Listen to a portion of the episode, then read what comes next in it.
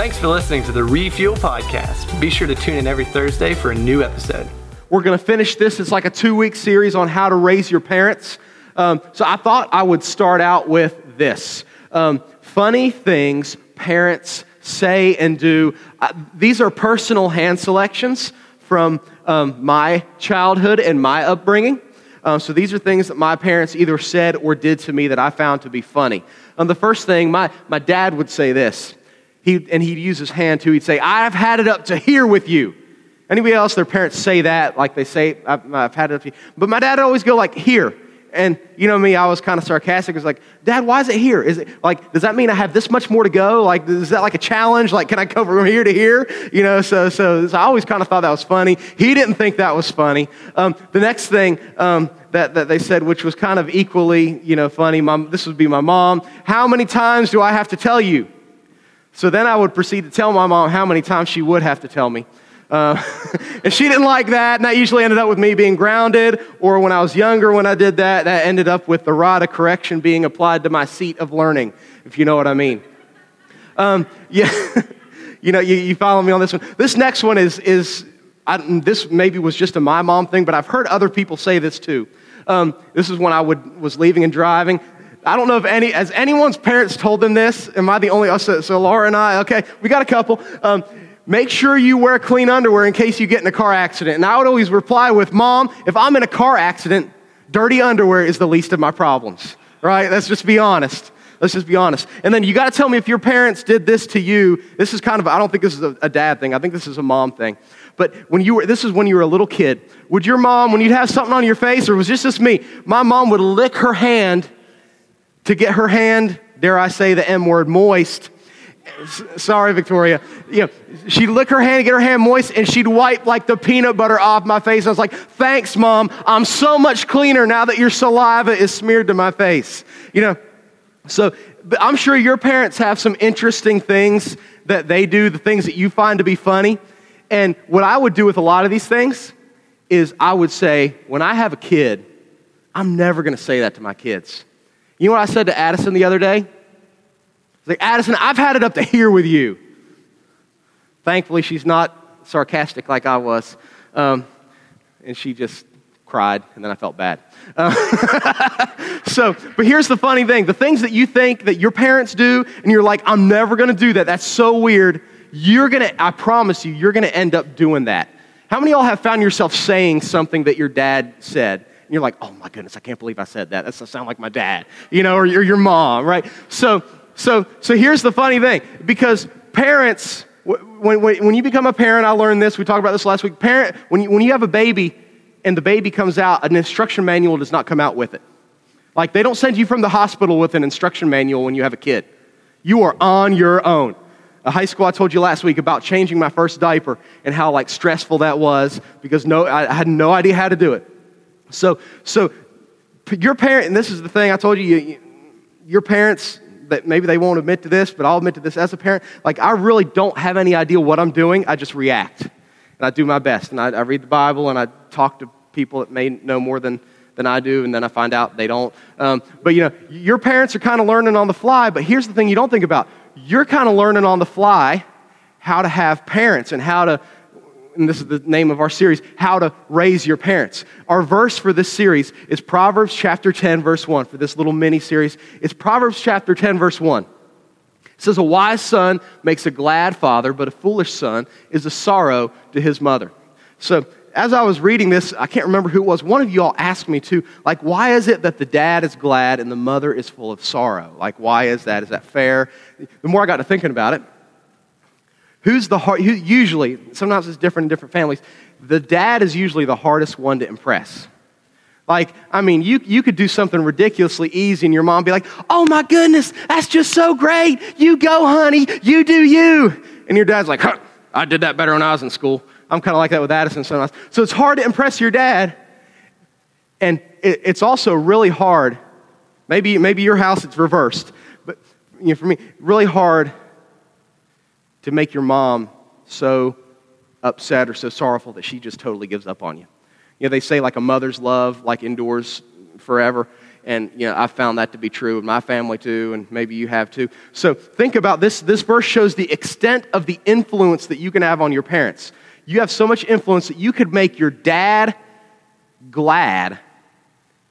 And the flip side of that is you can live such a foolish or terrible life and have such a bad relationship with your parents that you can make your mom, the way this is actually like in the original translated, you can make your mom sorry she had you. That's literally what that means.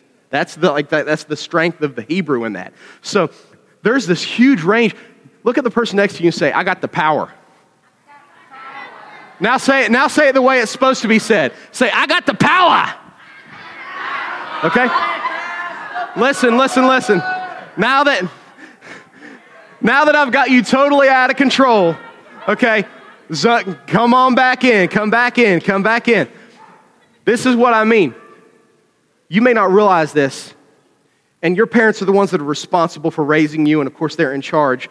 But you have a responsibility towards your parents too, and the way that you act can change. It can change the culture in your house and it can change your relationship with your parents because relationships are a two-way street. So last week we talked about building trust, and I used we used an object lesson that a lot of people said looked like it belonged in a frat house. Um, so today we're just sticking with the chalkboard. And I'm going to be writing some notes for you on the chalkboard. Uh, so if, you, if you're a slow writer, you can still see them on there even as we advance the slides. So it, um, tonight, what we're well, last week we talked about choices. Tonight we're going to, or last week we talked about trust. Tonight we're going to talk about how you can make choices to raise your parents and how you can, w- listen to this correctly, you can win with your parents. I didn't say win against your parents, like you versus your parents and ha, I won. How you and your parents together can win. So if you have your Bible, open up to Philippians chapter 2. Some of you know my Bible got destroyed at drop in night.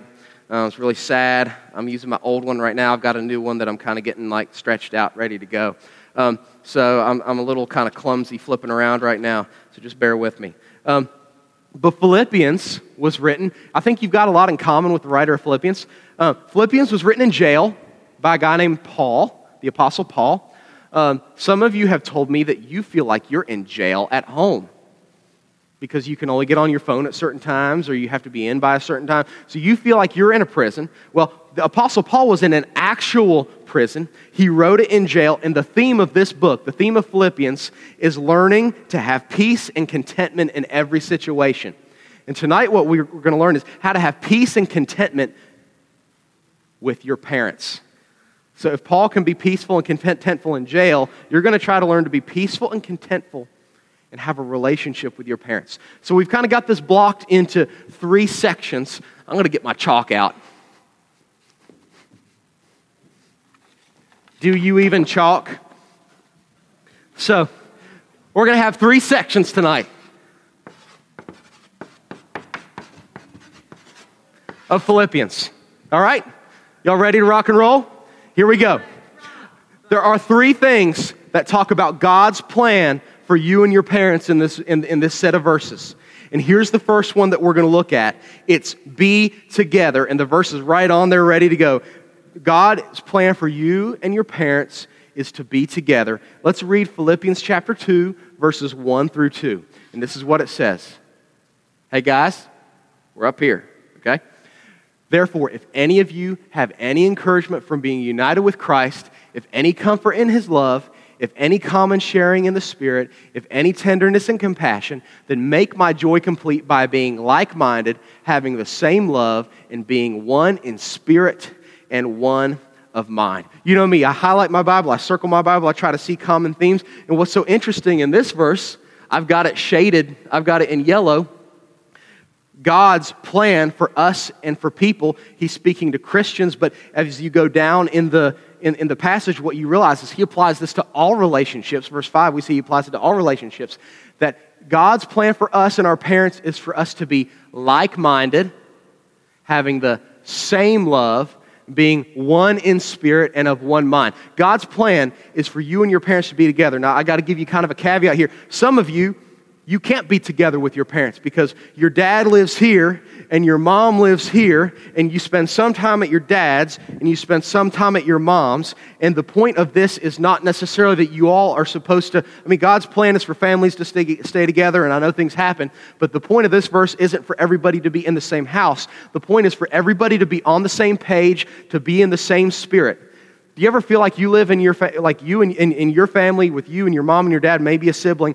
You're three or four totally different people living on totally different planets. You don't get your parents, your parents don't get you. you. Every once in a while, you'll descend from your throne to eat dinner when you get hungry with your family, and that's it. God's plan is for families, for you to be together with your parents. And I know some of you, you know, maybe you, you can't do that because one of your parents isn't in the picture. You know, your mom's no longer in the picture or your dad is no longer in, your, in the picture. For some of you, you don't have regular contact with either of your parents. What I would encourage you to do is, and I see this in some of your lives, embrace that parent figure who's in your life.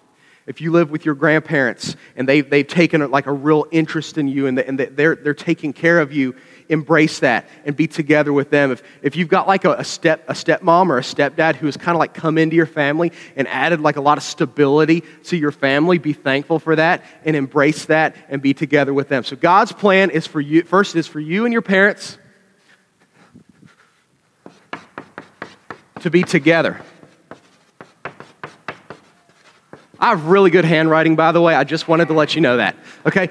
So, yeah, thank you. Um, so, God's plan, I'll get you in a second, Daniel, okay? God's plan is for our parents and us to be together, to be like minded, to be one. The next thing that God's plan is for us and our parents to be, once we're together, is we're supposed to be selfless. Why is it so hard to be selfless in 2016? It's because of something that we call a selfie, right? Because nobody cares about anyone else, they care about themselves. All of our pictures on Instagram make us look the best. We don't care if we post a picture where our friend looks like a dump truck, you know, but, but as long as we look good, right? Because we're all about ourselves. Look at this verse and apply this to your relationship with your parents. It says, Do nothing out of ambition or vain conceit, rather, in humility. This is, this is so when I say anti-American, I love America. I love our like what our country was founded on, but I think we strayed a, a very far distance from that. And this is one of the areas we strayed. In humility, value others above yourself. We don't see that much anymore, do we? We see, I'll take care of myself, and then if I have any time left, I'll take care of other people. Value others above yourself, not looking for your own interests, but each of you to the interests of others. What would that be like if you looked out for your parents' interests? What's it like when everybody's looking out for their own interests? You may not know this about me, but I kind of self identify as a redneck. Um, and part of that is I love NASCAR. Anybody else out there love NASCAR? Me and my buddies, me and my buddy, yeah, Dale Earnhardt, uh, he's, he's my ride or die. Um, but uh, he died. so then I was following Dale Earnhardt Jr. He's retiring, so I don't know who I'm going to follow now. No, never. Anyway, anyway, I was at Charlotte Motor Speedway getting ready for a big, big, big, big, big race. And the race got rained out. I mean, everybody's in the stands ready to go, you know. It was like 90 degrees, and then the rain came. They had to postpone the race till the next day. So everybody at the same time leaves to go get out of the parking lot. I sat in my truck. We took my truck. I sat in my truck for three hours. Literally, I was the first car in an aisle, and people kept going by and kept going by. And my friends were like, surely somebody's going to let me out. Surely, you know, until all the, we were like the front of the parking lot, and all the cars from the back of the parking lot went through. I sat in there for three hours, went through a half a tank of gas idling because we didn't want to be hot. so we ran the air conditioner. I really had to go to the bathroom. There's nowhere to go. It was terrible, but that's so indicative of how we are. We don't look out for anybody but ourselves. Do we do that sometimes in our relationships with our parents? We, you, you maybe kind of get the idea that maybe your mom or your dad doesn't have your best interest at heart, like Satan plants that idea in your mind, and you think, my parents aren't looking out for me, so therefore I'm not going to look out for my parents. You stop looking out for your parents, and your parents are like, man, they're really not looking out for me. Um, so things between you get kind of dicey and icy, and then you're like, oh, yeah, my parents really don't care about me now. And it's this circle, and it goes down and down and down and down. What it takes is for one person to say, you know what? I'm going to start, I'm going to start caring about how my mom's doing. I'm going to start caring about how my dad's doing. This amazing things happen, happens. And this isn't just with parents, this is with all your relationships. Once you start taking an interest in somebody and meeting their needs, all of a sudden they start meeting your needs. And what I've learned is if I'm only concerned about my needs, there's one person concerned about my needs, and it's me. But if I'm concerned about the needs of others, this thing starts happening. You start collecting this posse of people because that's attractive. And I don't mean like bam, chicka, wow, wow attractive. I mean it's like attractive. You know, people, people, people, you know, people want to be around you because you take care of people, and all of a sudden you've got this posse, and where it was just you trying to take care of your need, now it's you got two parents that are meeting your needs. That works in friendships too. Now you've got four friends that are taking care of your needs. What's better, one person taking care of your needs or four people taking care of your needs? That's, that's how God's math works. So value others above yourself. Can you honestly say you value your parents above yourself? That's a tough one. And so we got to write that one. Number two, we're supposed to be selfless. You want me to run my nails across this chalkboard? No. Um, Third one. Third one. Let's go to the next slide. Um, here's the third thing that God's plan is for us and our parents. I'll just go ahead and write it down. The third one be, well, you should be good, but you should be Christ like. Look at verse 5. It says, in your relationships with one another, that applies to all relationships. We're applying this specifically to parents. In your relationships with one another, have the same mindset as Jesus. Whoa. Look at the person next to you and say, wow. Now look, now look at him and say it upside down. Mom, right? Okay.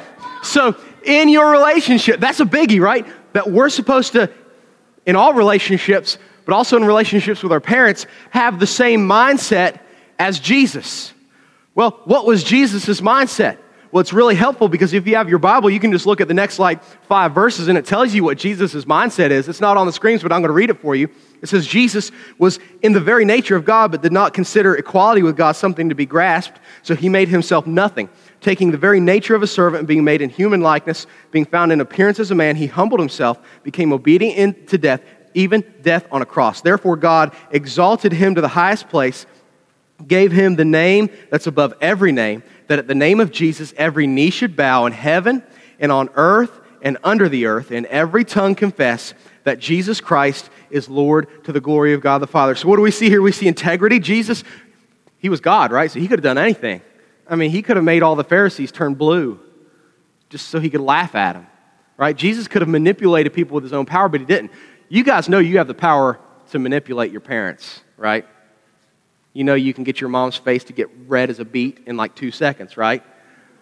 Jesus had power too, but did Jesus use his power for his own personal gain? No. He used it to bless others. So maybe you use your power to where something about being a parent, your emotions are all tied up in your kid. You can use, so as, as, as a teenager, you can use your power to bless your mom, bless your dad. So that's having the same attitude as Jesus. We also see he was a servant. It said that he took on the very nature of a servant. So, does that mean you're supposed to be like Cinderella, washing the floors for your wicked stepmother? That's not exactly, you know, that's our idea of servant. Servant means you're concerned about meeting the needs of others. So, what needs of your parents can you help meet? And then Jesus was humble. He didn't let pride get in the way. Jesus was the most humble person. It says, being found in appearance as a man, he humbled himself, became obedient to death, even the death of the cross. Humbling yourself means you're willing to submit yourself to God's mission for your family. Did you know God has a plan for your family? Even though your family may be weird, even though your family may be not like the typical American family, God still has a plan for your family. So, what are three? Yeah, so, we, we talked about the three sections of this verse. So, the big question is how do we live this verse out? How do we live this out? How can we make the right choices? The first thing is we've got to choose our words wisely. I wrote down some ways that words can be used as daggers towards your parents. Not because I want you to learn these and use these, but because I think you guys maybe use something to this effect pretty often. So let me read some of these to you. Why don't you ever understand anything I tell you? You're so stupid. I'm just using, is anybody in here named Jimmy? I just put Jimmy as our test subject. Jimmy's mom lets him do this. Why can't you be more like Jimmy's mom? Why can't you be a normal parent for once? I hate you. I can't wait to move out of this house. You know, you may say it and you know you don't mean it and it doesn't you don't think a thing about it, but I can tell you now those words are like a dagger into the heart of your parents. We talked a couple weeks ago about the use of our words, and the choice that you make with your words is Am I going to use my words to build up my family, or am I going to use my words to tear down my family? You make that choice. Another choice that we make is the choice of our attitude. The choice of our attitude. And when I say attitude, I mean, are you grateful or are you ungrateful?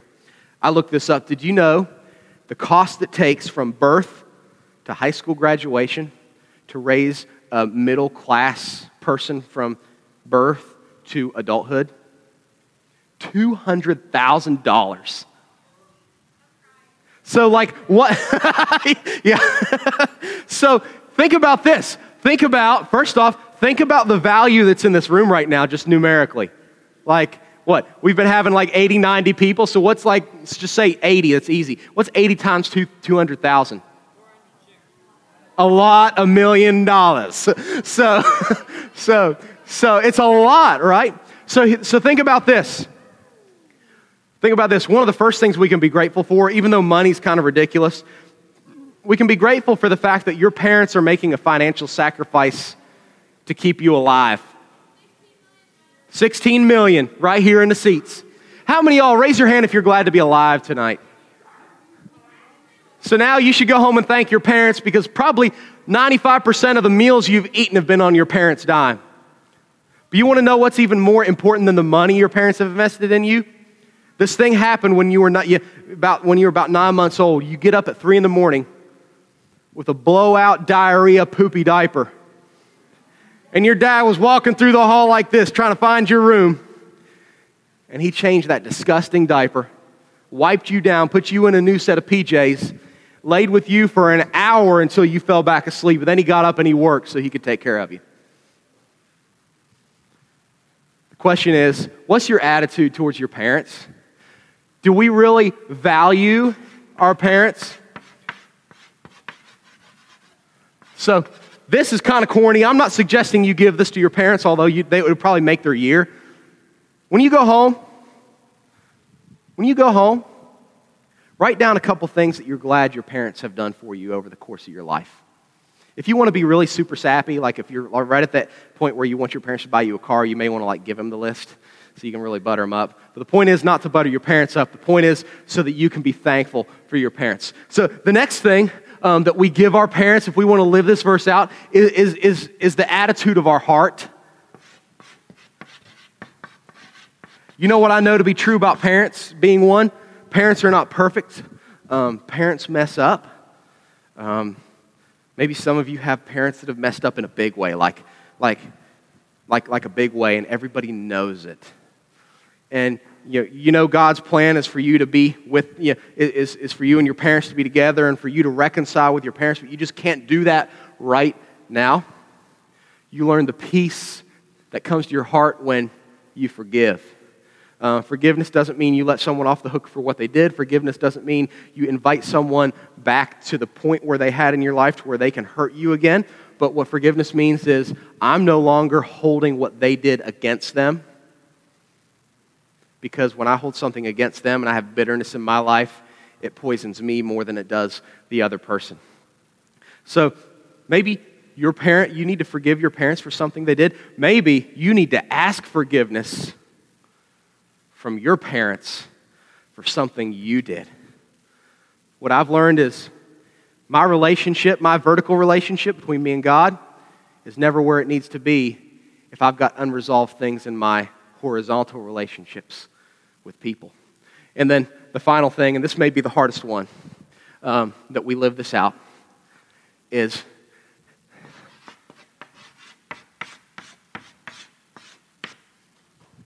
that we exercise faith when it comes to our family. If you have your Bible with you, this isn't on the, on, on the screen. Keep, if, if you keep reading in this section, it says in verse 12, Therefore, my dear friends, as you've always obeyed, not only in my presence, but much more in my absence, continue to work out your salvation with fear and trembling. Verse 13, For it is God who works in you to will and act according to his good purpose. God is working in your life, and the purpose I want you to hear this. God's working in your life, and the purpose of His working is a good purpose. If, uh, if I had Addison with me, and, she, and we were at the zoo, because she loves to go to the zoo, and it was like 95 bajillion degrees outside. She hadn't had water all day. We finally get to somewhere where we can get a drink, and she wants a Mountain Dew. And I'm like, first off, Addison, you never drink Mountain Dew because you go crazy. But the second reason is you need water because you need to be hydrated. I don't want you to dehydrate. She asks for the Mountain Dew, but I give her the water, and she's all ticked off at me. Was I being a good father to her? Did she understand what I was doing? Sometimes we ask, God, why in the world did you put me in this crazy family? Why didn't you put me in a normal family? Like, I don't know, who here has a normal family? None of us, right? Why didn't you put me in a normal family like Dylan's family? You gave me this crazy family. Listen to this, don't miss out on this. God has a plan for your family, and it's a good plan. God has a plan for your life, and it's a good plan. By making these choices, what we do with our words, our attitude, our heart, and our faith, we can win with our parents. Some of you want to win against your parents and you want to score a victory against them. But nobody wins in a family when one person loses. So, what are you going to do with these choices? You're going to start winning with your parents. You're going to build this relationship back up. You do have the power to raise your parents. You can change the atmosphere in your home by being obedient to God and what He tells you to do in your relationships. So let's pray, and then we're going to get into tag. So, uh, everybody, bow your head, close your eyes. Um, let's pray. Father, I pray that um, we'll be able to see you working in our families. Um, usually, our day to day is so defined by chaos, um, by stress, and that causes us to be short with people in our family, especially parents. Uh, so, Father, I pray that you'll work through our relationships. Um, I specifically pray for the students, the teens in here who have a broken relationship with their mom or a broken relationship um, with their father. God, I pray that through what they learn from your word, um, that they'll change their posture towards that parent. Um, that maybe down the road, um, you'll bring reconciliation. God, thank you for people that have stepped into the lives of teenagers who they're not parents, but they become parent figures in their life. I pray that they'll know just how important they are. God, I pray that each teen will understand the value of the parent figures that are in their life, the investment they, that they made. And God, I pray that you'll give them wisdom as they try to raise their parents as their parents raise them. In Jesus' name, amen. Thanks again for listening to the Refuel Podcast. If you have any questions or would like to review the notes from this podcast, be sure to download the Refuel app from the App Store on any mobile device.